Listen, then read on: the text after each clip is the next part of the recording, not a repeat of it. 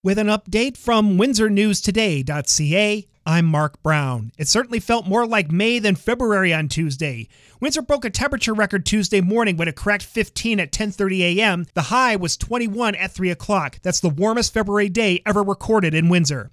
Environment Canada meteorologist Steven Flisfeder says, though, that's going to come with storms. It's pretty significant amount of lightning associated with the storms today, and we're expecting similar things for the Windsor-Essex area later tonight and tomorrow, which being end of February, it's pretty rare that we would see this kind of activity. It's back to reality Wednesday when a cold front pushes the mercury back down below zero.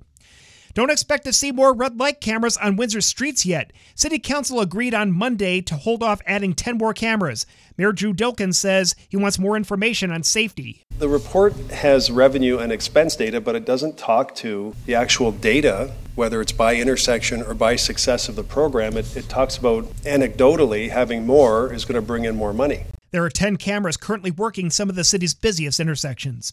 City Council has also agreed to get rid of garbage pickup in alleyways. Next year, the city will move all trash pickup to curbside. A pilot project was conducted last year at 64 homes with mixed feedback from residents. The change coincides with a switch next April to a new collection contract. The pool at LaSalle's Vollmer complex is reopened again after divers cleaned it of any glass or debris. It was closed twice within the past two days. The first was when a deer crashed through a window and took a dip on Sunday afternoon.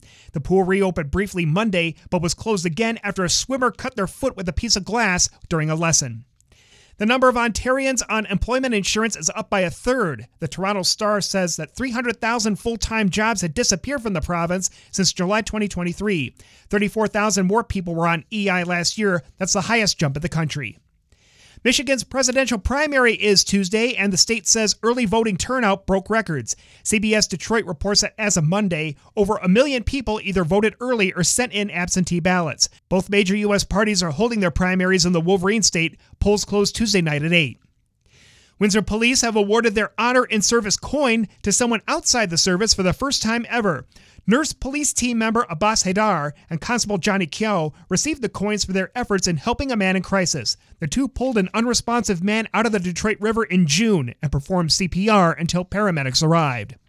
In sports, Essex hosts Dresden Tuesday night in Junior C hockey, while Lakeshore takes on Walpole Island. In the NHL, the Maple Leafs entertain Vegas, and the Red Wings challenge the Capitals. In women's pro hockey, Toronto is at Minnesota. On the court, the Express are up the 401 in London, while in the NBA, the Pistons visit Chicago. The Tigers were in spring training split squad action Tuesday afternoon, losing to Baltimore 5 2 in Sarasota, Florida, but beating the Blue Jays 6 4 in Lakeland. Jays pitcher Erik Swanson has taken leave from training camp, while his four year old son Toby recovers after being hit by a car.